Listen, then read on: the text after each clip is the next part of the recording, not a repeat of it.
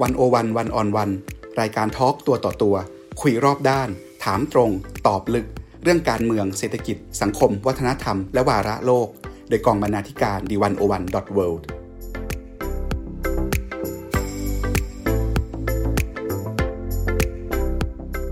สวัสดีครับคุณผู้ฟัง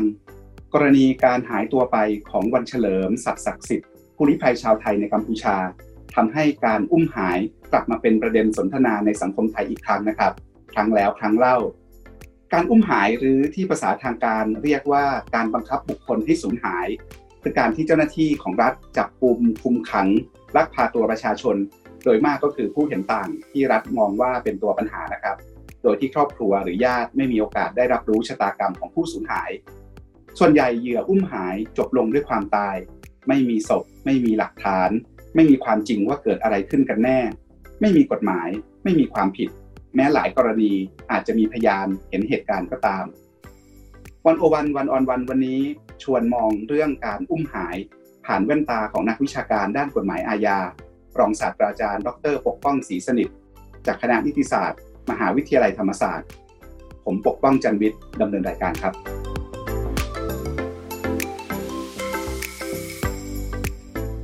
สวัสดีครับอาจารย์ปกป้องครับสวัสดีครับปกป้องครับสวัสดีทุกท่านครับในทางกฎหมายเนี่ยเราอธิบายเรื่องการอุ้มหายหรือการบังคับบุคคลให้สูญหายยังไงครับมันต้องมีองค์ประกอบอะไรบ้างถึงจะเรียกว่าเป็นการบังคับบุคคลให้สูญหายครับตามอนุสัญญาระหว่างประเทศว่าด้วยการคุ้มครองบุคคลจากการบังคับบุคคลให้สูญหายนะครับปี 2006 นะฮะได้กำหนดนิยามหรือองค์ประกอบของการบังคับบุคคลให้สูญหายเนี่ยนะครับจะต้องมีองค์ประกอบสำคัญอยู่3ประการครับอันที่1ต้องมีการจับตัวคุมขังโดยปราศจากความยินยอมฮะอันที่2นะครับต้องเป็นการกระทำของเจ้าหน้าที่ของรัฐหรือได้รับการยอมรับหรือได้รับการยินยอมจากเจ้าหน้าที่ของรัฐคือต้องโยงไปกับเจ้าหน้าที่ของรัฐหรือโยงไปที่รัฐให้ได้นะครับอันสุดท้ายเนี่ยนะครับเจ้าหน้าที่ของรัฐจะต้องปฏิเสธว่าไม่ได้กระทำหรือปกปิดชะตากรรมของคนที่ถูกเอาตัวไป3ข้อนี้ครับรวมกันจะกลายเป็นการบังคับบุคคลให้สูญหายตามความหมายของอนุสัญญาครับต้องครบทั้ง3ข้อหรือว่าเข้าข่ายข้อใดข้อหนึ่งก็พอต้องครบทั้ง3ข้อต้องครบทั้ง3ข้อถึงจะเป็น Enforced Disappearance หรือการบังคับบุคคลให้สูญหายที่มีสถานะเป็นความผิดอาญาระหว่างประเทศครับถ้าสมมุติเจ้าหน้าที่ของรัฐไปจับกุมคุมขังคนอย่างชอบด้วยกฎหมายมีหมายศาลเรียบร้อยเราเรียกว่าอุ้มหายได้ไหมครับถ้าสมมุติเจ้าหน้าที่รัฐยังไปปกปิดชะตากรรมของผู้ถูกคุมขังหรือถูกทรมานหรือถูกฆ่าไปคือการดำเนินการจับกุมคุมขังโดยชอบด้วยกฎหมายเนี่ยนะครับโดยหลักแล้วเนี่ยจะไม่เป็นการบังคับบุคคลให้สูญหายนะครับแต่ถ้าการจับกุมโดยชอบด้วยกฎหมายตอนแรกเนี่ยนะครับและต่อมาเนี่ยเป็นการกระทำที่ขัดต่อกฎหมายหลังจากนั้นเช่นไปทรมานเขาจะถือว่าเป็นการอุ้มหายทันทีแม้ตอนแรกมีหมายศาลโดยชอบในการควบคุมตัวเขาก็ตามหรือตอนแรกไปจับเขาโดยชอบด้วยกฎหมายมีอำนาจตามกฎหมายทุกประการเนี่ยนะครับแต่ไปฆ่าเขานอกกฎหมายหรือไปขังไว้เกินกฎหมายที่กฎหมายกำหนดก็จะเป็นการบังคับบุคคลให้สูญหายถ้าไปครบองค์ประกอบที่เหลือก็คือจับคุมขังทำให้เกิดการสูญเสียเสรีภาพที่กระทำโดยเจ้าหน้าที่ของรัฐและปกปิดชะตากรรมหรือปฏิเสธว่าไม่ได้กระทำครับในทางกฎหมายเขามี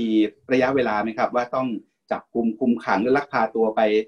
ยาวนานเท่าไหร่ถึงเรียกว่าอุ้มหายหรือว่าไม่นานถ้าเป็นการกระทำนอกกฎหมายเหยื่ออยู่นอกความคุ้มกันของกฎหมายก็เข้าข่ายว่าอุ้มหายแล้วตามอนุสัญญาปี 2006 เนี่ยนะครับไม่ได้กำหนดระยะเวลาที่เป็นขั้นต่ำที่เป็นการอุ้มหายการลักพาตัวไปโดยเจ้าหน้าที่ของรัฐและปกปิดชะตากรรมหรือปฏิเสธว่าไม่ได้กระทำแม้เพียงช่วงระยะเวลาสั้นๆเนี่ยนะครับก็ถือเป็นการบังคับบุคคลให้สูญหายได้แล้วระยะเวลาไม่ได้กำหนดเป็นข้อสำคัญซึ่งแตกต่างกันนะครับกับอาชญากรรมต่อมวลมนุษยชาติซึ่งเดี๋ยวเราคงมีโอกาสได้คุยกันต่อไปถ้าการบังคับบุคคลให้สูญหายที่เป็นอาชญากรรมต่อมวลมนุษยชาติที่เป็นความผิดตามศาลอาญาของประเทศตามธรรมนูญกรุงโรมเนี่ยอันนั้นเนี่ยจะต้องมีลักษณะที่การเอาตัวไปเป็นระยะเวลาที่นานพอสมควรก็คือเป็นแรมเดือนนะครับที่เขาถือว่าเป็นลักษณะที่เป็นการบังคับบุคคลให้สูญหายที่อยู่ใน ลักษณะของอาชญากรรมต่อมวลมนุษยชาติเพราะนั้นผมตอบคำถามปกป้องตรงนี้คือว่าการอุ้มหายทั่วไปเนี่ยที่ถือว่าเป็นความผิด Enforced Disappearance อุ้มหายเนี่ยและเวลาไม่สำคัญนะเอาตัวไปแล้วก็ปกปิดชะตากรรมครบองค์ประกอบ3ข้อเป็นแล้วครับครับสหประชาชาติเนี่ยได้จัดทำกฎหมายระหว่างประเทศในเรื่องนี้เป็นหลักไว้ว่าการบังคับบุคคลให้สูญหายเนี่ยเป็นสิ่งที่ไม่อาจทำได้ไม่ว่าจะในสถานการณ์ใดๆนะครับเป็นอาชญากรรมที่ละเมิดสิทธิมนุษยชนอย่างร้ายแรงและเป็นอาชญากรรมสากลที่ทั่วโลกต้องร่วมมือกันป้องกันและปราบปรามแต่ทำไมเรายังเห็นการอุ้มหายเกิดขึ้นทั่วไปสถานการณ์เรื่องอุ้มหายในปัจจุบันเนี่ยเป็นยังไงบ้างครับอาจารย์สถานการณ์เรื่องนี้นะครับก็เป็นที่ตระหนักนะครับของสังคมโลกเนี่ยนะครับจนกระทั่งเหมือนที่ปกป้องบอกเนี่ยว่าสหประชาชาติเนี่ยเขามองเป็นเรื่องสำคัญแล้วก็มีอนุสัญญาเกิดขึ้นมาเพื่อที่จะป้องกันนะครับแล้วก็คุ้มครองบุคคลไม่ให้เกิดการบังคับให้สูญหายซึ่งอนุสัญญาเนี่ยมีเมื่อวันที่20ธันวาคม2006นะครับแล้วก็มีรัฐภาคีปัจจุบันเนี่ยนะครับณวันนี้ที่เราคุยกันเนี่ยมีรัฐที่เป็นภาคีอยู่ทั้งหมดเนี่ย62รัฐ62ประเทศแล้วครับมีรัฐที่ลงนามอยู่98ประเทศนะครับไทยเป็นหนึ่งในนั้นฮะไปลงนามไว้แล้วเมื่อวันที่9มกราคม2555แต่เรายังไม่เป็นภาคีเพราะเรายังไม่ให้สัตยาบันสรุปง่ายคือเราไปลงนามไว้ก่อนแต่ยังไม่ได้ต้องผูกพันเพราะยังไม่ได้ให้สัตยาบันครับนี่มันผ่านมา8ปีแล้วสุดท้ายไทยยังไม่ยอมให้สัตยาบันเป็นรัฐภาคีสักทีทำไมเรื่องนี้มันถึงไปไม่สุดทางเรากังวลเรื่องอะไรครับหรือว่าเราทำไมเราถึงไม่ลงนามผมไม่ทราบเหตุผลที่แท้จริงนะครับเพียงแต่ว่าตั้งแต่9มกราคม2012เนี่ย2555เนี่ยเราไปลงนามไว้แล้วการลงนามเนี่ยก็มีผลบางอย่างเหมือนกันเพียงแต่ว่าเรายังไม่ต้องผูกพันเป็นรัฐภาคีนะครับ8ปีผ่านไปเนี่ยมีความพยายามที่พูดคุยเรื่องนี้อยู่หลายครั้งนะครับทั้งในระดับรัฐบาลในสภารวมทั้งภาคประชาชนต่างๆว่าอยากจะให้เข้าไปเป็นภาคีอยากจะให้สัตยาบันเสียทีนะครับก็มีหลายประเด็นฮะที่พูดคุยถกเถียงกันบางกลุ่มก็บอกว่าเราต้องมีกฎหมายก่อนต้องมีกฎหมายเรื่องนี้ก่อนถึงจะไปเป็นภาคีได้นะครับเมื่อกฎหมายยังไม่ออกก็ยังเป็นภาคีไม่ได้นั่นคือกลุ่มหนึ่งนะครับแต่อีกความเห็นหนึ่งเนี่ยซึ่งก็มีเหตุผลนะครับท่านก็บอกว่าไม่จำเป็นต้องมีกฎหมายของเราหรอกเราไปให้สัตยาบันเลยและการให้สัตยาบันนั่นแหละจะเป็นผลให้เราต้องมาเร่งในการออกกฎหมายให้สอดคล้องด้วยซ้ำนะครับท่านก็มีเหตุผลท่านบอกว่าเราเคยให้สัตยาบันแล้วก็เป็นรัฐภาคีกับอนุสัญญาต่อต้านการทรมานมาเรียบร้อยแล้วนะครับเราให้สัตยาบันและเป็นผูกพันกับอนุสัญญาต่อต้านทรมานจนกระทั่งวันนี้ฮะเรายังไม่มีกฎหมายลงโทษการกระทำทรมานเลยในประเทศไทยแต่เราก็สามารถให้สัตยาบันได้แล้วเพราะนั้นเหตุผลที่บอกว่าต้องรอกฎหมายก่อนถึงให้สัตยาบันได้เนี่ยก็จะมีน้ำหนักที่ค่อนข้างน้อยนะครับเราสามารถให้สัตยาบันได้โดยไปพัฒนาออกกฎหมายภายหลังก็ได้คราวนี้ข้อถกเถียงก็เยอะแยะฮะว่าเอ๊ะทำไมเราไม่อะไรต่างๆเพราะอนุสัญญาฉบับนี้มีหลายเรื่องฮะที่เป็นบทบัญญัติที่คุ้มครองสิทธิมนุษยชนในระดับที่พัฒนาไปไกลนะครับและเป็นการคุ้มครองสิทธิมนุษยชนที่ดีมากๆหรือหลายเรื่องซึ่งอาจจะเป็นความกังวลของเจ้าหน้าที่รัฐหรือภาคที่ปฏิบัติงานนะครับเขาอาจจะกังวลในหลายๆเรื่องเช่นความรับผิดผู้บัญชาเรื่องของการลงโทษอะไรต่างๆนานาครับด้านก้าวหน้าที่อาจารย์บอกเนี่ยยกตัวอย่างเช่นอะไรบ้างครับแล้วถ้าเกิดเรา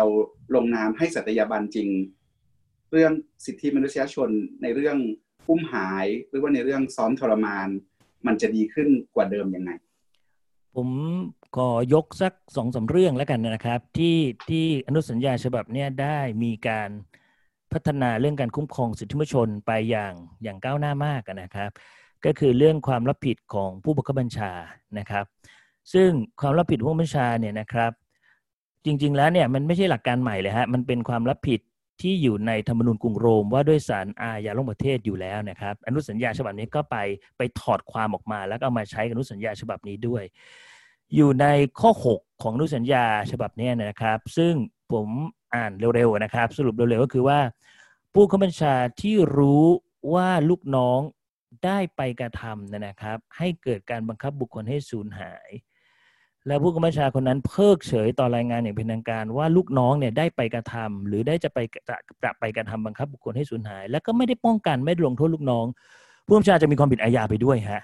ส่วนง่ายคือหลักการนี้เป็นหลักการใหม่มากๆที่คุ้มครองสิทธิมนุษยชนได้อย่างดีนะครับแต่ก็แน่นอนที่สุดอีกมุมหนึ่งก็คือก่อให้เกิดความกังวลกับฝ่ายปฏิบัติงานเพราะความรับผิดผู้บังคับบัญชาเนี่ยต้องแยกผมขอแยกเป็น2 อันนะครับกรณีที่ผู้บังคับบัญชาสั่งให้ลูกน้องไปอุ้มหายอันนี้เป็นความผิดอยู่แล้วตามกฎหมายที่เป็นไม่ใช่เรื่องใหม่เลยเป็นเรื่องปกติเป็นเรื่องผู้ใช้สั่งคนไปทำความผิดรับโทษเท่ากันอยู่แล้วนั้นไม่มีปัญหาไม่ใช่เรื่องใหม่แต่ความรับผิดผู้บังคับบัญชาตามข้อ6ของอนุสัญญาอุ้มหายฉบับเนี่ยมันเป็นความรับผิดที่ผู้บังคับบัญชาอยู่เฉยๆฮะก็ต้องรับผิดเป็นอย่างนี้นะฮะเป็นลักษณะที่แล้วเพิกเฉยถูกต้องครับเป็นลักษณะที่ลูกน้องเนี่ยไปอุ้มหายขึ้นมาอย่างเงี้ยนะครับคนที่เป็นผู้บังคับบัญชาเนี่ยรู้หรือเพิกเฉยต่อรายงานอย่างเป็นทางการว่าลูกน้องทำแล้วก็ใช้วัฒนธรรมแบบเดิมก็คือไม่ฆ่าน้องไม่ฟ้องนายคือปกป้องอยู่เงี้ยฮะปกป้องลูกน้องบอกไม่เป็นไรปล่อยไปทำไปลืมเดี๋ยวมันก็หายไปผู้บังคับบัญชาจะมีความรับผิดตามข้อ6ทันทีฮะเพราะ1ลูกน้องทำผิด2ตัวเองเป็นผู้บังคับบัญชา3ตัวเองไม่ยอมลงโทษไม่ยอมดำเนินการกับลูกน้องตัวเองก็จะมีความผิดไปด้วยหลักข้อนี้เขาจะเป็นการคุ้มครองสิทธิมนุษยชนนะครับแต่ถามว่าอีกมุมหนึ่งผู้บัญชารู้สึกจะไม่แฟร์ไหมเขาบอกว่าอย่างนี้ผู้บัญชาไม่แฟร์เด็กอยู่เฉยๆเลยนั่งทำงานอยู่ดีๆก็ต้องรับผิดไปในการทำของลูกน้องนั่นเองไม่ทำเนี่ยนะครับเขาบอกแฟร์ฮะถ้าผู้บัญชาไม่อยากจะต้องรับผิดนะครับถ้าลูกน้องไปทำเนี่ยผู้บัญชาก็อย่าไปปกป้องลูกน้องด้วยนี่รู้แล้วก็ต้องดำเนินการตามกฎหมายถ้าผู้บัญชาไม่ปกป้องลูกน้องถ้าผู้บัญชาสามารถที่จะดำเนินการลงโทษลูกน้องให้ถูกต้องได้นะครับหรือส่งเรื่องลงโทษดำเนินการกับลูกน้องที่ทำผิดได้ผู้บัญชาก็หลุดฮะลูกน้องก็ผิดคนเดียวอันนี้ฮะเป็นครับผมอาจารย์ดูสถานการณ์เรื่องการอุ้มหายทั่วโลกแล้วตอนนี้สถานการณ์ดีขึ้นหรือเลวลงยังไงครับคงตอบลำบากนะฮะคงตอบลำบากเพราะอะไรเพราะข้อมูลต่างๆเนี่ยมันก็ยังไม่ค่อยชัดนะครับสิ่งที่ผมมีข้อมูลจากสถิติของโลกนะครับมันจะเป็นเหตุการณ์ที่เกิดขึ้นในอดีตซะส่วนใหญ่นะครับในอดีตเช่นอะไรเช่นเกิดในศรีลังกานะครับในปี1980อย่างเงี้ยซึ่งมันเป็นความขัดแย้งทางการเมืองของเขาแล้วก็มีเหตุการณ์การอุ้มหายเกิดขึ้นอาร์เจนตินาอย่างเงี้ยก็จะมีล่าสุดเนี่ยนะฮะที่เป็นสถานการณ์ในระดับโลกนะที่มีรายงานเรื่องการอุ้มหายอย่างมากเนี่ยนะครับก็คือที่ซีเรียแล้วก็ยังไม่ยุติลงด้วยทุกวันเนี่ยเพราะว่าเป็นเหตุการณ์ที่เกิดขึ้นในปี2011และต่อเนื่องมาผมจะเล่าให้ฟังในสถานการณ์ของโลกแล้วกันนะฮะว่าอดีตถึงปัจจุบันเป็นยังไงบ้างเนี่ยในอาร์เจนตินาเนี่ยนะครับหลังในช่วงที่มีเผด็จการทหารของอาร์เจนตินาเนี่ยนะครับในปี1976ถึง1983เนี่ยมีรายงานนะครับว่ามีบุคคลถึง 30,000 คนถูกอุ้มหายไปฮะในช่วงนั้นซึ่งถือว่าเยอะมากนะฮะที่เป็นความเห็นต่างทางการเมืองในช่วงนั้นในอาร์เจนตินาอันเนี้ยข้อมูลทั้งที่ผมกำลังเล่าทั้งฟังให้ท่านผู้ฟังทั้งหมดนี้ขึ้นมาจาก Amnesty International นะครับศรีลังกาฮะเป็นแสนคนฮะ 60,000 คนถึงแสนคนตั้งแต่ปี1980นะครับที่ถูกบังคับบุกให้สูญหายไปแล้วก็แต่ศรีลังกาดีหน่อยในปี2018เนี่ยมีกฎหมายแล้วฮะมีกฎหมายลงโทษการบังคับบุคคลให้สูญหายเขาพยายามจะคุ้มครองสิทธิมนุษยชนให้มากขึ้นนะครับใหม่ล่าสุดเนี่ยถ้าตอบคำถามที่ปกป้องถามว่าสถานการณ์เป็นไงบ้างในปัจจุบันที่น่าห่วงคือที่ซีเรียฮะซีเรียเนี่ยข้อมูลจาก Amnesty International เนี่ยนะครับ 82,000 คนฮะถูกบังคับให้สูญหายตั้งแต่2011จนกระทั่งปัจจุบันซึ่งเป็นตัวเลขที่น่าตกใจนะฮะเหมือนว่ารัฐบาลอำนาจนิยมและก็รัฐบาลเผด็จการในโลกเนี่ยมักจะใช้การอุ้มหายเป็นเครื่องมือหนึ่งในการกำจัดผู้เห็นต่างทางการเมืองจากสถิติที่ผมกล่าวมาทั้งในอาร์เจนตินาซีเรียศรีลังกาทั้งหลายนะครับก็จะเป็นอย่างนั้นฮะก็คือเป็นเครื่องมือของฝ่ายเผด็จการที่จะดำเนินการกับผู้เห็นต่างทางการเมือง เพราะเขาคงมองนะฮะซึ่งผมไม่ทราบเหมือนเขามองว่าเป็นวิธีการที่สามารถทำให้เกิดความสงบได้นะครับแต่แน่นอนที่สุดมันเป็นความสงบที่มันไม่ถูกต้องนะฮะในเรื่องของสิทธิพื้นฐานของมนุษย์ทั่วไปที่ควรมีครับทำไมเราถึงถือว่าการอุ้มหายเนี่ยเป็นอาชญากรรมร้ายแรงอาจารย์เมื่อกี้ตอนต้นพูดใช้คำว่าเป็นอาชญากรรมต่อมวลมนุษยชาติในทางกฎหมายในทางวิชาการเนี่ยมันคืออะไรครับผมเล่าให้ฟังว่าทำไมเป็นอาชญากรรมร้ายแรงอย่างนี้นะครับคือต้องย้อนกลับไปที่เรื่องสิทธิมนุษยชนนิดหนึ่งนะฮะสิทธิมนุษยชนเนี่ยก็คือสิทธิติดตัวของมนุษย์เนี่ยนะครับมีมาทุกคนมีสิทธิมนุษยชนหมดไม่ว่าจะเป็นเชื้อชาติศาสนาใดนะครับฐานะเป็นอย่างไรก็ตามคราวนี้ในความหมายสิทธิมนุษยชนเนี่ยมันแบ่งออกได้เป็นสองกลุ่มหลักๆฮะสิทธิมนุษยชนอันที่หนึ่งเรียกสิทธิมนุษยชนทั่วๆไปอะฮะเช่นสิทธิในความคิดสิทธิในการแสดงออกสิทธิในการแต่งงานนี้เป็นสิทธิมนุษยชนเลยนะฮะสิทธิในการที่จะติดต่อสื่อสารกันทั้งหลายอันนี้คือสิทธิมนุษยชนทั่วไปที่เขาก็รับรองไว้ในกติการ่องประเทศ ICCPR รับรองไว้ในกติกาหลายๆอันสิทธิเด็กสิทธิของผู้หญิงต่างๆคราวนี้อีกกลุ่มหนึ่งฮะมันมีสิทธิมนุษยชนอีกกลุ่มหนึ่งที่เขาเรียกว่าเป็นสิทธิเด็ดขาดหรือที่เขาเรียกว่าเป็นสิทธิที่ไม่อาจถูกพักใช้ได้ไม่ว่าสถานการณ์ใดๆนะครับผมขออนุญาตใช้ภาษาอังกฤษคำหนึ่งเขาใช้ว่า non-derogable right ตาม ICCPR สิทธิเด็ดขาดหรือสิทธิที่ไม่อาจถูกพักใช้ได้หมายถึงรัฐต้องให้ความคุ้มครองสิทธินี้ไม่ว่าสถานการณ์ใดๆก็ตามไม่ว่าสถานการณ์ฉุกเฉินสถานการณ์สงครามสถานการณ์ก่อการร้ายสิทธิเนี้ยจะอยู่ในตัวทุกคนฮะรัฐจะละเมิดไม่ได้เลยสิทธินี้มีไม่มากนะฮะใน ICCPR ก็คือ1สิทธิที่จะไม่ถูกฆ่านอกกฎหมาย2สิทธิที่จะไม่ถูกทรมานนะครับและตามอนุสัญญาปี2006อุ้มหายนะครับหรือการบังคับบุคคลให้สูญหายเนี่ยก็ถูกยกระดับว่าเป็นสิทธิที่ไม่อาจถูกพักใช้ได้เหมือนเรื่องทรมานเหมือนเรื่องฆ่านอกกฎหมายเพราะนั้นถ้าจะจัดอุ้มหายเนี่ยก็จะกลายเป็นอุ้มหายเนี่ยเป็นสิทธิเด็ดขาดอันหนึ่งเทียบเท่ากับเรื่องการฆ่านอกกฎหมายเทียบเท่ากับเรื่องทรมานเพราะนั้นเนี่ยนะครับไม่ว่าสถานการณ์ฉุกเฉินสถานการณ์ก่อการร้ายสถานการณ์ความมั่นคงอะไรทั้งหลายเนี่ยนะครับรัฐหรือเจ้าหน้าที่ของรัฐจะมาอ้างสถานการณ์ฉุกเฉินต่างๆเนี่ยและมาจับคนไปฆ่านอกกฎหมายไม่ได้จะอ้างสถานการณ์ฉุกเฉินสถานการณ์เป็นภัยต่างๆและมาทรมานคนเพื่อประโยชน์ของรัฐไม่ได้หรือจะมาอุ้มหายไปโดยอ้างว่านี่เป็นสถานการณ์ฉุกเฉินไม่ได้ด้วยเหตุนี้ไงครับที่อุ้มหายถือว่าเป็นหนึ่งในสิทธิเด็ดขาดตรงเนี้ยที่ได้รับการรับรองไว้นะครับในระดับสากลเนี่ยความผิดฐานบังคับบุคคลที่สูญหายมันจึงมีความสำคัญไงฮะและถือว่าเป็นสิทธิมนุษยชนที่ค่อนข้างเคร่งครัดและเป็นสิทธิมนุษยชนที่เป็นสิทธิเด็ดขาดอันหนึ่งการกระทำที่เป็นการบังคับบุคคลที่สูญหายจึงถือว่าเป็นความผิดอาญาของประเทศและ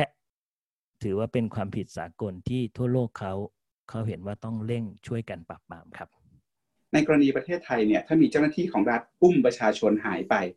เราลงโทษเขายังไงครับเพราะว่าอาจารย์บอกว่าประเทศไทยเนี่ยยังไม่มีกฎหมายอุ้มหายปัจจุบันนะครับปัจจุบันเนี่ยเรายังไม่มีกฎหมายกำหนดฐานความผิดอุ้มหายที่เป็นองค์ประกอบ3ข้อที่ผมบอกตามอนุสัญญาปัจจุบันถ้าเจ้าหน้าที่ของรัฐอุ้มประชาชนคนไทยไปเนี่ยนะครับหรืออุ้มใครก็ได้ไปเนี่ยที่เข้าลักษณะของอุ้มหายตามอนุสัญญานะครับเราดำเนินการได้แค่นะฮะความผิดฐานเสรีภาพฮะตามประมวลกฎหมายอาญามาตรา309 310ซึ่งมีโทษจำคุกไม่เกิน3ปีซึ่งเป็นความผิดที่ยอมความได้ด้วยนะฮะเพราะนั้นปัจจุบันเราดำเนินการกับเจ้าหน้าที่รัฐได้แค่ความผิดเหมือนกับในกอขังในขอไว้ในบ้านเท่านั้นเองฮะนี่คือเราดำเนินคดีได้เฉพาะฐานหน่วงเหนี่ยวกักขังตามประมวลกฎหมายอาญา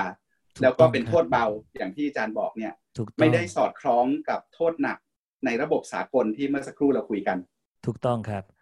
และเราก็ทั้งที่นะฮะอนุสัญญาได้กำหนดนะฮะอย่างชัดเจนนะครับในเรื่องการบัญญัติฐานความผิดเนี่ยเขาได้กำหนดอย่างชัดเจนว่าสมมติรัฐภาคีทั้งหลายเนี่ยเมื่อกี้ที่เป็นภาคีอนุสัญญาเนี่ยนะครับ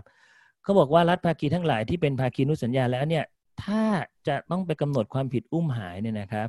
ต้องกำหนดเป็นฐานความผิดแยกต่างหากจากความผิดฐานเสรีภาพหรือลักพาตัวของคนธรรมดาทั่วไปและต้องกำหนดโทษให้หนักเนื่องจากเป็นการละเมิดสิทธิชนอย่างร้ายแรงคือหลักสากลเนี่ยบอกว่าห้ามลงโทษเบาด้วยเพราะถือว่าเป็นเรื่องใหญ่ห้ามลงโทษเบาถือเป็นเรื่องใหญ่ถือว่าเป็นเรื่องใหญ่ห้ามลงโทษเบาและต้องแยกออกมาไม่ใช่เป็นฐานความผิดเสรีภาพแต่เหมือนที่ผมบอกครับบ้านเรายังไม่เป็นภาคีบ้านเรายังไม่ได้ผูกพันใช่ไหมครับถ้ามีกรณีที่ปกป้องพูดเมื่อกี้ว่าถ้ามีเจ้าหน้าที่รัฐกระทำการอุ้มหายขึ้นมาเรายังต้องไปดำเนินคดีตามความผิดลักพาตัวเสรีภาพทั่วไปซึ่งโทษมันยังเบาและยังไม่สอดคล้องอนุสัญญาครับถ้าเราให้สัตยาบันเราต้องออกกฎหมายอุ้มหายไหมครับมันเป็นข้อกำหนดไหมในต้องออกแต่นี่แล้วอันนี้เป็นเหตุผลหรือเปล่าครับที่ทำให้เราไม่ยอมให้สัตยาบันสักทีน่าจะเป็นส่วนหนึ่งนะในความเห็นผมแล้วก็ในหลายๆข้อของอนุสัญญาที่เล่าให้ฟังด้วยนะครับก็คือว่าสมมุติถ้าเราให้สัตยาบันเป็นภาคีอนุสัญญาอุ้มหายเนี่ยนะครับพันธกิจแรกนะครับตามอนุสัญญาตามรัฐภาคีที่ไปลงนามและให้สัตยาบันผูกพันเรียบร้อยแล้วภารกิจแรกคือเราต้องไปกำหนดฐานความผิดบังคับบุคคลให้สูญหายไม่ว่าจะอยู่ในประมวลกฎหมายอาญาหรืออยู่ในพระราชบัญญัติที่มีโทษทางอาญาอะไรก็ได้ต้องมีกฎหมาย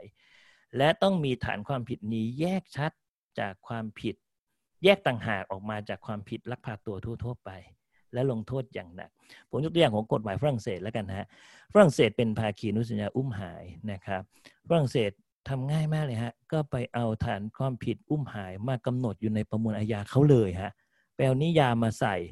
และกำหนดโทษจำคุกตลอดชีวิตนะฮะเจ้าหน้าที่รัฐที่อุ้มหายนั่นคือกฎหมายฝรั่งเศสครับอาจารย์ครับถ้าเรามองการอุ้มหายเนี่ยเป็นอาชญากรรมต่อมวลมนุษยชาติหลักกฎหมายระหว่างประเทศเนี่ยเขาบอกว่าหากการบังคับบุคคลให้สูญหายเกิดจากการสั่งการโดยนโยบายจากรัฐบาลทำกับประชาชนอย่างเป็นระบบหรืออย่างกว้างขวางผู้มีส่วนเกี่ยวข้องในการกระทำดังกล่าวจะมีความผิดฐานอาชญากรรมต่อมวลมนุษยชาติก็คือ crimes against humanity นะครับซึ่งอยู่ในเขตอำนาจของศาลอาญาระหว่างประเทศหรือว่า ICC เมื่อเป็นอาชญากรรมต่อมวลมนุษยชาติแล้วทำให้อาชญากรรมดังกล่าวเนี่ยไม่มีอายุความแล้วก็เป็นอาชญากรรมสากลที่ทั่วโลกร่วมมือกันปราบปรามผมเคยอ่านบทความที่อาจารย์เคยเขียนลงในวันวันไว้แบบนั้นนะครับที่ตอนนี้บางคนก็บอกว่าไทยเนี่ยไม่ต้องไปผูกพันกับศาลอาญาระหว่างประเทศเพราะเราไม่ได้เป็นภาคีของธรรมนูญกรุงโรมที่จัดตั้งศาลอาญาระหว่างประเทศความจริงแล้วในเรื่องนี้มันเป็นยังไงครับอันที่หนึ่งก่อนนะฮะเมื่ออุ้มหายเนี่ยนะครับได้กระทำอย่างเป็นระบบหรืออย่างกว้างขวางโดยนโยบายของรัฐที่โจมตีประชาชนนะครับผมเน้นนะฮะไม่ใช่อุ้มหายอย่างเดียวนะไม่ใช่แก้อุ้มหายลาย2ลายเนี่ยจะเป็นอาชญากรรมต่อมวลมนุษยชาติไม่ใช่นะฮะมันต้องมีองค์ประกอบอื่นๆด้วยก็คือ1อุ้มหาย2มีนโยบายรัฐบาลโจมตีประชาชนอย่างเป็นระบบอย่างกว้างขวางอันเนี้ยจะถูกยกระดับเป็น crime against humanity หรือเป็นอาชญากรรมต่อมวลมนุษยชาตินะครับเหมือนที่ปกป้องบอกคืออายุความมันจะไม่มีฮะเพราะถือเป็นหลักของธรรมนูญกรุงโรมเรื่องศาลอาญาประเทศว่าความผิดที่เป็นอาชญากรรมต่อมนุษยชาติเนี่ยจะไม่มีอายุความทำเมื่อไหร่ก็ดำเนินคดีได้ทั้งนั้นนะครับอันที่สองคือเมื่อเป็นอาชญากรรมต่อมนุษยชาติแล้วเนี่ยจะอยู่ในเขตอำนาจของศาล ICC ก็คือศาลอาญาประเทศที่กรุงเฮกนะครับซึ่งตั้งมาเนี่ยนะครับและเปิดทำการเมื่อวันที่1กรกฎาคม2002นะครับตอบคำถามปกป้องที่บอกว่าเอ้ยเราไม่ได้เป็นภาคีICC นี่เราไม่เห็นต้องไปผูกพันไม่ต้องไปสนใจนะครับผมเรียนอย่างนี้นะครับก็คือว่าโดยหลักแล้วใช่ฮะประเทศที่เป็นภาคีของศาล ICC ที่จะต้องผูกพันในเรื่องอาชญากรรมต่อมนุษยชาติเนี่ยนะครับก็จะเป็นประเทศในภาคพื้นยุโรปอเมริกาใต้ออสเตรเลียแคนาดาอะไรทั้งหลายพวกนี้อันเนี้ยเขาเป็นภาคีที่เขาต้องร่วมมือกับศาล ICC หรือศาลในประเทศเวลามีคดีพวกเนี้ยมีคดี Crime Against Humanity เขาต้องส่งตัวไปนะครับหรือเขาต้องดำเนินคดีเองก่อนหรือต้องส่งตัวไปประเทศที่ไม่ใช่ภาคีเช่นประเทศไทยหรือประเทศอื่นๆนะครับที่ไม่ใช่ภาคีโดยหลักไม่ต้องส่งตัวฮะไม่ต้องส่งตัวแล้วไม่ต้องผูกพันใช่อันนั้นคือหลักแต่มีข้อยกเว้นฮะข้อยกเว้นที่ผมกำลังบอกนี่คือเป็นข้อยกเว้นที่อยู่ในธรรมนูญกรุงโรมปี1998เลยนะครับข้อยกเว้นนี้บอกว่าถ้าคณะมนตรี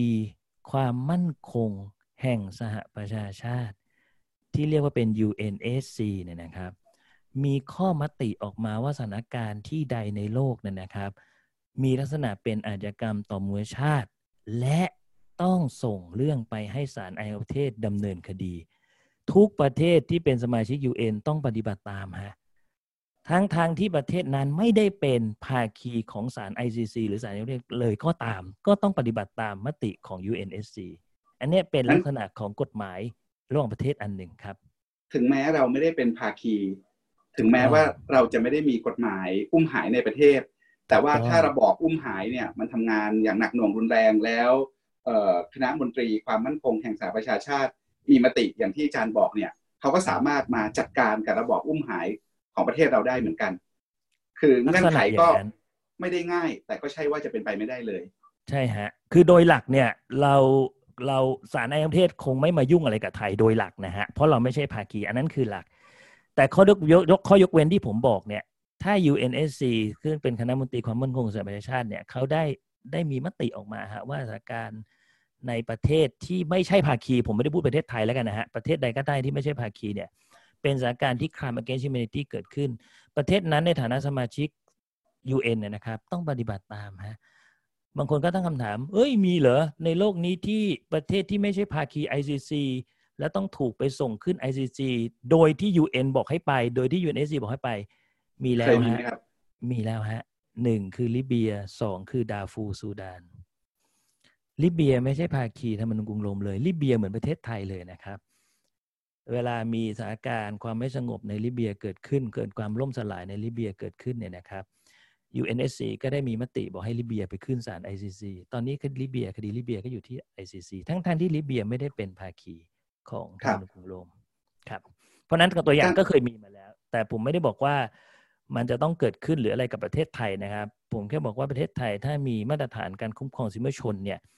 เราสามารถที่จะคุ้มครองสิทธิมนุษยชนภายในประเทศของเราได้แล้วก็ใช้กลไกของประเทศของเราได้ในการดำเนินการครับอาจารย์ปกป้องทำวิจัยเรื่องอุ้มหายมาแล้วหลายชิ้นนะครับงานวิจัยในเรื่องอุ้มหายเนี่ยส่วนใหญ่เขาศึกษาประเด็นอะไรกันแล้วก็มีผลการศึกษาอะไรที่น่าสนใจบ้างอาจารย์ดูสำรวจเคสมาหลายประเทศมันมีเคสอะไรที่เราสามารถยกมาเป็นบทเรียนสำหรับประเทศไทยได้บ้างครับผมเคยทำวิจัยเรื่องนี้นะครับให้กับกรมคุ้มครองสิทธิ์เขานะครับตอนนู้นนะฮะตอนที่เรากำลังไปลงนามแล้วก็ศึกษาความพร้อมของประเทศไทยนะครับในการไปเป็นภาคีของธรรมนูญไม่ใช่ฮะของอนุสัญญาอุ้มหายปี2006เนี่ยนะครับก็ได้ผลการศึกษาหลายเรื่องนะครับแล้วก็ได้กรณีศึกษาของบางประเทศมาซึ่งน่าสนใจนะครับตอนนั้นอาจารย์ศึกษาแล้วคิดว่าเราพร้อมที่จะลงนามแล้วก็พร้อมที่จะให้สัตยาบันได้ใช่ครับข้อเสนอก็คือประเทศไทยมีความพร้อมนะครับแล้วก็สามารถที่จะไปเป็นภาคีของอนุสัญญาในเรื่องอุ้มหายได้นะครับแล้วเราก็ต้องออกกฎหมายกำหนดฐานความผิดต่างๆซึ่งเราก็เคยพยายามออกกฎหมายมาแล้วนะครับรัฐบาลที่ได้ดำเนินการออกกฎหมายผ่านสภามาแต่ท้ายสุดก็ยังไม่ออกนะครับในสนช.ชุดที่ผ่านมาเรื่องกฎหมายเดี๋ยวเราคุยกันตอนท้ายได้เอาเรื่องการศึกษาก่อนรอบโลกก่อนมีเคสอะไรน่าสนใจบ้างครับอาจารย์โอเคอาร์เจนตินาน่าสนใจนะครับจากข้อมูลที่มีอยู่ในงานวิจัยนะครับคือของอาร์เจนตินาเนี่ยในปี1975นะครับถึง1983เนี่ยเป็นยุคของเผด็จการทหารในอาร์เจนตินานะครับมีข้อมูลนะฮะว่ามีการอุ้มหายและละเมิดสิทธิมนุษยชนกันอย่างกว้างขวางนะครับและหลังจากนั้นนะครับอาร์เจนตินาก็มีกฎหมายนิรโทษกรรมหลายฉบับฮะและเป็นกฎหมายนิรโทษกรรมให้กับผู้กระทำการละเมิดสิทธิมนุษยชนในช่วงเผด็จการในยุคนั้นเนี่ยนะครับเช่นกฎหมายเพื่อสันติสุขแห่งชาติกฎหมายปองดองอะไรทั้งหลายพวกนี้นะครับจุดมุ่งหมายก็คือเพื่อจะนิรโทษกรรมการกระทำเกี่ยวกับความขัดแย้งทางการเมืองทั้งหลายนะครับต่อมานะฮะในเดือนพฤศจิกายน 2007นะครับสภาผู้แทนของอาร์เจนตินาเนี่ยนะครับได้ปฏิรูปนะครับประมวลกฎหมายอาญาโดยบัญญัติความผิดอุ้มหายออกมาเป็นมาตราเฉพาะคือเขาเอาจริงฮะหลังจากเปลี่ยนผ่านเรียบร้อยแล้วนะครับเป็นประชาธิปไตยแล้วเขาก็เอาจริงดำเนินการโดยผ่านทางวุฒิสภาออกกฎหมายเอาผิดกับคนที่บังคับบุคคลให้สูญหายนะครับ ตอนนั้นเขาเคยนิรโทษกรรมไว้แล้วแล้วเขามาเอาผิดทีหลังเนี่ยเขาจัดการกับไอ้ระบอบเผด็จการนิรโทษกรรมตัวเองได้ยังไงครับน่าสนใจนะฮะประเด็นนี้น่าสนใจมากก็คือปี2005นะฮะศาลสูงของอาร์เจนตินาเนี่ยเขาได้ประกาศว่ากฎหมายนิรโทษกรรมหรือกฎหมายที่เขาใช้คำว่า Final Point นะครับซึ่งมีผลเป็นนิรโทษกรรมให้กับผู้ทำผิดเนี่ยศาลสูงของอาร์เจนตินาประกาศว่าไม่ชอบด้วยรัฐธรรมนูญของประเทศฮะหมายถึงใครก็ตามที่นิรโทษกรรมตัวเองนะฮะในช่วงนั้นเนี่ยเขาบอกว่าขัดรัฐธรรมนูญของประเทศเขาผลคืออะไรผลก็คือบรรดานายพลข้าราชการทั้งหลายนะครับก็ถูกดำเนินคดีในข้อหาทารุณกรรมในข้อหาทรมานในข้อหาลักพาตัวในช่วงปี1976ถึง1978แล้วก็ลงโทษนายพลคนสำคัญไปได้คนหนึ่งลงโทษข้าราชการอีก6คนติดคุก25ปีก็คือกระบวนการศาลเขาเข้ามาคุ้มครองสิทธิเสรีภาพประชาชนโดย1ประกาศก่อนว่ากฎหมายนิรโทษกรรมทั้งหลายขัดรัฐธรรมนูญ2เมื่อไม่มีกฎหมายนิรโทษกรรมแล้วความผิดมันก็ถูกดำเนินคดีได้และก็มีการดำเนินคดีอย่างแท้จริงเกิดขึ้นนะครับอาร์เจนตินามีการกำหนดฐาน Enforced Disappearance ไอ้อุ้มหายในประมวลกฎหมายอาญานะครับแล้วก็เขามีความพยายามต่อสู้กันนะฮะในการดำเนินคดีในเรื่องของอุ้มหายเนี่ยมีความพยายามในอาร์เจนตินาที่จะให้ทหารขึ้นศาลทหารฮะหมายถึงทหารที่ถูกกล่าวหาว่าอุ้มหายเนี่ยให้ขึ้นศาลทหารนะครับแต่รัฐสภาอาร์เจนตินาเขาไม่ยอมฮะเขาบอกว่าการกระทำอุ้มหายต้องขึ้นศาลพลเรือนท้ายสุดกฎหมายอาร์เจนตินาออกมาก็คือไม่ว่าทหารหรือไม่ใช่ทหารที่เป็นผู้ถูกกล่าวหาว่าทำผิดก็ต้องไป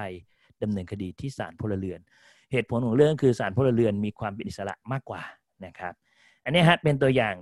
ที่น่าสนใจของอาร์เจนตินาคือเน้นไปที่การดำเนินการกับคนที่กระทำความผิดที่ละเมิดสิทธิมนุษยชนอย่างร้ายแรงนะครับคราวนี้ของโมร็อกโกฮะโมร็อกโกเนี่ยก็น่าสนใจนะฮะมีเหตุการณ์อุ้มหายเกิดขึ้นนะครับแล้วก็เกิดขึ้นมาเพราะเป็นนโยบายต่อต้านการก่อการร้ายของโมร็อกโกนะครับตั้งแต่ปี1999เป็นต้นมาเขาก็จับผู้ก่อการร้ายแล้วก็อุ้มหายไปอย่างเงี้ยฮะโมร็อกโกเนี่ยไม่ได้เน้นลงโทษและไม่ได้เน้นเอาผิดผู้กระทำแบบอาร์เจนตินาฮะแต่เน้นปณิประนอมและเยียวยาแต่สิ่งที่โมร็อกโกทำและน่าสนใจในเรื่องของการปณิประนอมและเยียวยาของเขานะครับคือเขาตั้งกรรมการขึ้นมานะฮะก็คือกรรมการคุ้มครองเรื่องผู้สูญหายเนี่ยนะครับและมีการเยียวยาผู้เสียหายไป 17,000 กว่ารายนะครับและน่าสนใจกว่านั้นก็คือเขาเอาญาติของเหยื่อที่สูญหายมาเป็นคณะกรรมการนะ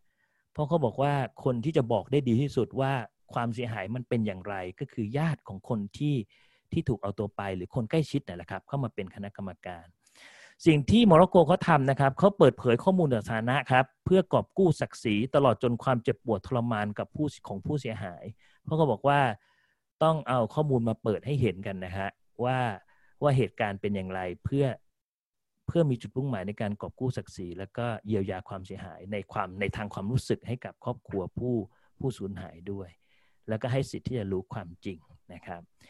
ก็เป็นตัวอย่างของ2ประเทศที่เกิดการอุ้มหายขึ้นมาอย่างมากแล้วเขาก็พยายามจัดการปัญหาเรื่องนี้ในประเทศของเขาครับเราเห็นกระบวนการคืนความเป็นธรรมให้กับเหยื่ออุ้มหายให้กับครอบครัวของเหยื่ออุ้มหายโดยเฉพาะอย่างยิ่งหลังจากรัฐบาลเปลี่ยนผ่านจากเผด็จการมาสู่ประชาธิปไตยนะครับเราเห็นกรณีของอาร์เจนตินาที่ศาลไปเอาผิดลงโทษนายพลย้อนหลังเนี่ยนะครับแล้วก็ศาลเข้ามาช่วยบอกว่าการนิรโทษกรรมเนี่ยขัดรัฐธรรมนูญแล้วก็เอาคนทำมาลงโทษเราเห็นเคสอย่างโมร็อกโกที่มีการเปิดเผยความจริงแล้วเห็นเคสที่พยายามเยียวยาผู้เสียหายและครอบครัวโดยให้ญาติของผู้เสียหายเข้าไปมีส่วนร่วมทีนี้ในกรณีของประเทศไทยเนี่ยถ้าเราไม่ต้องการให้การอุ้มหายเกิดขึ้นอีกในประเทศไทยเนี่ยเราเริ่มต้นทำยังไงดีครับอาจารย์หรือเราควรต้องมีกระบวนการยังไงถึงจะยุติไอ้วงจรอุบาทเหล่านี้ให้ได้ครับหลักๆเนี่ยนะครับก็จะต้องมีสัก 2-3 เรื่องที่ต้องทำนะฮะอันที่1เนี่ยผมว่าควรจะต้องมีกฎหมายกำหนดฐานความผิดเรื่องนี้เป็นจริงเป็นจังเสียทีนะฮะไม่ว่าจะเป็นพระราชบัญญัติหรือจะเป็นประมวลกฎหมายอาญาก็ตามนะฮะมันควรจะมีฐานความผิดเรื่องการบังคับบุคคลให้สูญหายโดยการเอาองค์ประกอบข ของอนุสัญญาปี2006เนี่ยเข้ามานะครับอันที่2เนี่ยนะครับก็คือให้สถาบันอนุสัญญาปี2006นะครับเพื่อจะได้มีความผูกพันระหว่างประเทศเข้ามาช่วยนะครับในการคุ้มครองสิทธิมนุษยชนนะครับอันที่สำคัญอีกอันหนึ่งและอยู่ในข้อกำหนดของอนุสัญญาด้วยนะครับอนุสัญญาเนี่ยเขาบอกว่ารัฐภาคีทั้งหลายเนี่ยนอกเหนือจากกำหนดฐานความผิดนอกเหนือจากป้องกันแล้วก็ปราบปรามการบังคับบุคคลให้สูญหายแล้วนะครับสำคัญมากอีกอันหนึ่งก็คือต้องมีการเทรนเจ้าหน้าที่ของรัฐนะเขาบอกว่าทัศนคติของเจ้าหน้าที่ของรัฐนะครับและการฝึกเจ้าหน้าที่ของรัฐฝึกอบรมเจ้าหน้าที่ของรัฐเนี่ยเป็นพันธกิจหนึ่งของอนุสัญญาปี2006เรื่องอุ้มหายที่บอกว่าเราต้องเปลี่ยนนะครับแล้วก็ฝึกอบรมเจ้าหน้าที่ของรัฐในเรื่องของการปฏิบัติหน้าที่ให้เข้าใจถึงเรื่องความผิดการบังคับบุคคลให้สูญหายและให้มีมิติในการคุ้มครองสิทธิมนุษยชนของประชาชนด้วยครับถ้าเราเพิ่มฐานความผิดอุ้มหายเข้าไปในประมวลกฎหมายอาญาเนี่ยพอไหมครับหรือว่าเราควรจะมีกฎหมายเป็นพระราชบัญญัติแยกออกมาเป็นการเฉพาะประเด็นเนี้ยน่าสนใจมากนะครับปกป้องเพราะว่าเขาถกเถียงกันมากตั้งแต่แรกและในประเทศไทยเนี่ยที่มีเรื่องนี้เข้ามาว่าจะเอาฐานความผิดในประมวลดีหรือจะไปเป็นพรบดีมี2ความเห็นนะฮะความเห็นแรกบอกว่าเป็นประมวลดีกว่าเพราะมันศักดิ์สิทธิ์กว่าแล้วมันเป็นที่เข้าถึงได้ในประชาชนทั่วไปนะครับอีกความเห็นหนึ่งเนี่ยบอกว่าเป็นพรบเถอะเพราะว่ามันจะได้มีมาตรการในการป้องกันมันเป็นความผิดพิเศษฮะมันมีมาตรการในการป้องกันอีกด้วยตามพันธกรณีอนุสัญญาผมเห็นว่าเรื่องนี้ควรเป็นพรบและควรจะรวมกันกับอีกพันธกรณีหนึ่งที่เราเป็นภาคีแล้วแต่เรายังไม่มีกฎหมายเหมือนกันนะฮะคือเรื่องทรมานนะถูกต้องครับเลยออกมาเป็นหน้าตาของพระราชบัญญัติป้องกันและปราบปรามการทรมานและการบังคับบุคคลให้สูญหายคือเอา2ฐานความผิด2อนุสัญญามารวมเป็นกฎหมายฉบับเดียวถามว่ามันซับซ้อนแล้วมันยุ่งยากไหมจริงๆมันไม่ยุ่งยากหรอกฮะมันก็คือเอาหลักเกณฑ์เอาฐานความผิดของทรมานอุ้มหายมาบัญญัติเป็นความผิดและกำหนดมาตรการป้องกันกำหนดมาตรการเยียวยามีคณะกรรมการทั้งหลายมันก็เป็นเหมือนฟอร์แมตของกฎหมายทั่วๆไปที่ผมถามแบบคนที่ไม่ใช่นักกฎหมายว่าเราทำ2อย่างไปด้วยกันได้ไหมครับใส่ไว้ในเป็นความผิดอยู่ในประมวลกฎหมายอาญาด้วยแล้วก็ออกพรบด้วยได้ไหมหรือว่าปกติเขาไม่ทำกันเขาจะเลือกอย่างใดอย่างหนึ่งเพราะว่ามันจะถ้าเป็นพรบเนี่ยมันจะต้องมีทุกเรื่องเสร็จในพรบนั้นเลยมีทั้งฐานความผิดมีทั้งมาตรการต่างๆนะครับแต่ถ้าความผิดใดที่ไปอยู่ในประมวลอย่างเดียว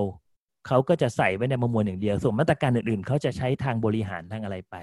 แต่เรื่องนี้มันมีประเด็นที่มีเรื่องการเยียวยาผู้เสียหายมีเรื่องของการป้องกันไม่ให้มีการบังคับบุคคลที่สูญหายซึ่งมันต้องเป็นมาตรการทางกฎหมายอะฮะซึ่งมันควรเป็นพรบอาจารย์เคยมีส่วนในการยกร่างกฎหมายป้องกันและปราบปรามการทรมานและการกระทำให้บุคคลสูญหายเนี่ยตอนนั้นเนื้อหาสาระที่จำเป็นมันต้องมีอะไรบ้างครับอาจารย์คือผมได้ร่วมกับอาจารย์ณรงค์นะครับอาจารย์ณรงค์ใจหารของที่ธรรมศาสตร์เนี่ยได้ยกร่างขึ้นมาอันหนึ่งก็คือเรื่องของกฎหมายป้องกันและปราบปรามการทรมานและการบังคับบุคคลให้สูญหายหลักๆเนี่ยนะครับสาระสำคัญของมันเนี่ยมันจะมีอยู่ 2-3 เรื่องหลักๆนะครับ1ต้องกำหนดฐานความผิดให้สอดคล้องกับอนุสัญญาทั้ง2ฉบับนะฮะซึ่งเรื่องกำหนดฐานความผิดไม่ยากฮะก็คือไปเอานิยามของอนุสัญญาเขามาแล้วกำหนดฐานความผิดอันนั้นมีหลักสากลอยู่แล้วมีอยู่แล้วนะครับอันที่1อันที่2เนี่ยนะครับต้องพูดถึงเรื่องพวกสิทธิเด็ดขาดที่ผมอธิบายไปตอนต้นเนี่ยนะครับว่าสถานการณ์ฉุกเฉินสถานการณ์ทั้งหลายเนี่ยจะมาอ้างเพื่อทรมานและอุ้มหายไม่ได้ซึ่งอันนี้ก็เป็นข้อกำหนดในหลักอนุสัญญาสากลเขาอยู่แล้วอันที่3ต้องพูดเรื่องความผิดผู้บัญชาฮะเพราะมันอยู่ในอนุสัญญาอุ้มหายนะครับว่าความผิดผู้บัญชาต้องเป็นอย่างไรอันต่อไปเราพูดเรื่องอายุความฮะอายุความก็เป็นประเด็นที่ถกเถียงกันเหมือนกันเพราะอนุสัญญาอุ้มหายบอกว่าอายุความเนี่ยมันต้องยาวฮะมันต้องยาวและมันต้องเริ่มนับเมื่อการกระทำยุติลงและให้ถือเป็นความผิดต่อเนื่องมันมีเทอมเทคนิคนิดหน่อยนะฮะผมอธิบายอย่างนี้ครับก็คือว่าอายุความเนี่ยอุ้มหายเนี่ยถ้าสมมุติอุ้มไปนะครับและยังไม่เปิดเผย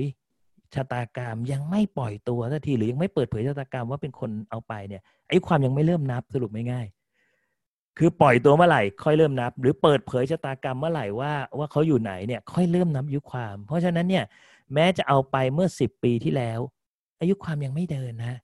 ยังไม่เดินถ้ายังไม่เปิดเผยยังไม่ปล่อยตัวยังไม่เปิดเผยชะตากรรมเพราะฉะนั้นก็ยังดำเนินคดีได้อันเนี้ยเป็นหลัก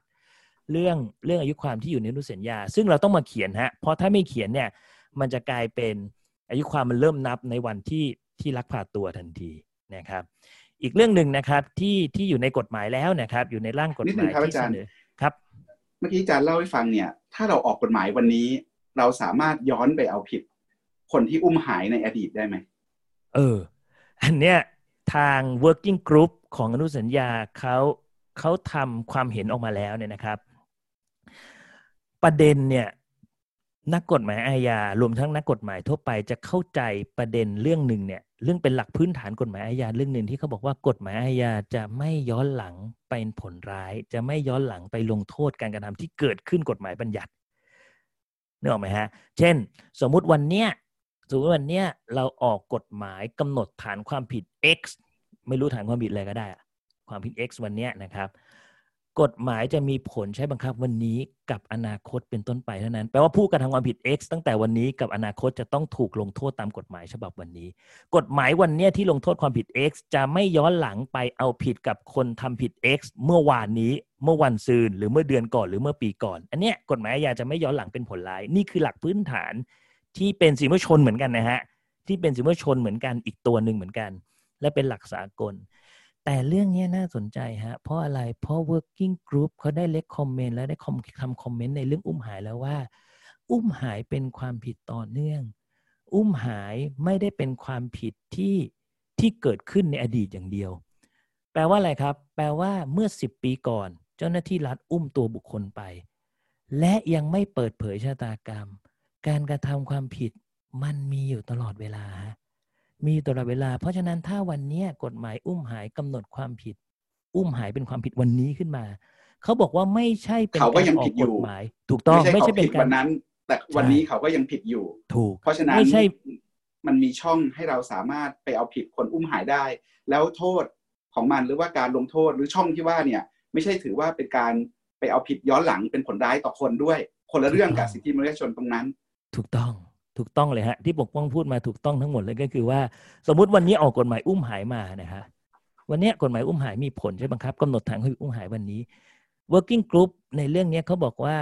มันเป็นเรื่องที่กฎหมายวันนี้เอาผิดผู้กระทำวันนี้ฮะเพราะวันนี้คุณยังอุ้มหายเขาอยู่วันนี้คุณยังไม่เปิดเผยชะตากรรมแปลว่าคุณยังทำผิดวันนี้อยู่นี่คือกฎหมายลงโทษวันนี้เพราะนั้นกฎหมายอุ้มหายวันนี้ที่กำหนดฐานความผิดวันนี้ไม่ใช่เป็นกฎหมายย้อนหลังไปลงโทษเมื่อ10ปีก่อนเป็นกฎหมายที่ลงโทษวันนี้นั่นแหละนี่ประเด็นนี้ค่อนข้างเคลียร์นะฮะค่อนข้างเคลียร์ในระดับสากลว่ามันไม่ใช่กฎหมายย้อนหลังเป็นผลร้ายมันเป็นกฎหมายที่ลงโทษได้ทันทีเลยถ้ายังไม่เปิดเผยชะตากรรมครับครับเมื่อกี้อาจารย์ยังค้างอยู่เรายังต้องมีเนื้อหาสาระอะไรอีกบ้างครับในการมีกฎหมายป้องกันการอุ้มหายที่ดีในเมืองไทยครับมีอีกประเด็นนะครับก็คือเรื่องของให้กำหนดเป็นความผิดสากลตามอนุสัญญาข้อ 9.2 ความผิดสากลแปลว่าอะไรครับแปลว่าไม่ว่าทำที่ใดในโลกศาลไทยมีเขตอำนาจนะความผิดสากลเนี่ยนะครับมันเป็นลักษณะที่ทั่วโลกเห็นว่าเป็นความผิดและต้องเร่งกันปราบปรามเพราะนั้นถ้าเราเป็นภาคีแล้วเรามีกฎหมายเรื่องอุ้มหายขึ้นมาเนี่ยอุ้มหายเกิดขึ้นที่โคลัมเบียสมมุตินะฮะผู้กระทำเป็นคนโคลัมเบียผู้เสียหายโคลัมเบียเกิดขึ้นที่โคลัมเบียถ้าผู้กระทำมาโผล่เมืองไทยศาลไทยมีเขตอำนาจเหตุที่เขากำหนดเป็นความผิดสากลพวกนี้หลักการของมันก็คือว่าจะไม่ให้มีที่ใดเลยเป็นที่หลบภัยของผู้กระทำผิดที่ร้ายแรงพวกนี้ฮะแปลว่าเขาจะไปหลบสมมติมีเคสคนไทยอยู่กัมพูชามีคนไปอุ้มไม่ว่าจะเป็นคนกัมพูชาหรือว่าคนไทยถ้าเราจับได้มาลงโทษที่ศาลไทยได้ไหมครับได้ฮะถ้าเราเป็นความผิดสากลนะถ้าเรากำหนดเป็นความผิดสากลเราก็สามารถดำเนินคดีได้กับการอุ้มหายทั่วโลกนี่คือในข้อกำหนดในข้อ 9.2 อนุสัญญาซึ่งร่างกฎหมายไทยก็ต้องมีเรื่องพวกนี้อยู่นะครับ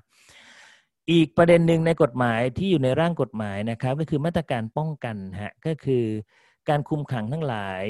นะครับจะต้องมีการสร้างความโปร่งใสในการคุมขังตามกฎหมายต้องมีการทำข้อมูลคนที่ถูกควบคุมตัวต้องให้ญาติเข้าถึงข้อมูลผู้คนที่ถูกควบคุมตัวได้สร้างระบบยืนยันการปล่อยตัวทั้งหลายมาตรการพวกนี้ เขาเกิดขึ้นตามอนุสัญญาเรื่องอุ้มหายเนี่ยนะครับเขามีขึ้นเพื่อให้รัฐเวลาควบคุมตัวบุคคลไม่ว่าตามกฎหมายแล้วก็แล้วแต่ต้องสร้างความโปร่งใสในการคุมขังต้องเปิดเผยให้ญาติพี่น้องรู้ว่าตอนเนี้ยถูกจับตัวไปและถูกขังอยู่ที่ไหนอย่างน้อยที่สุดต้องเปิดเผยที่อยู่และต้องเปิดเผยว่าชะตากรรมเขายังอยู่ดีเป็นอย่างไรครับอาจารย์กับอาจารย์ณรงค์ก็ออกแบบกฎหมายไว้ดีทำไมวันนั้นกฎหมายฉบับนี้ไม่เกิดครับมันเกิดอะไรขึ้นกฎหมายฉบับนี้ถึงแท้งไปผมไม่ทราบจริงๆนะฮะซึ่งจริงๆเนี่ยกฎหมายขั้นตอนมันอยู่ที่ไหนนะครับครั้งที่แล้วไปไม่ผ่านที่สนช.ฮะวาระสุดท้ายที่สนช.เนี่ยก็ได้มีการยุติไปทาง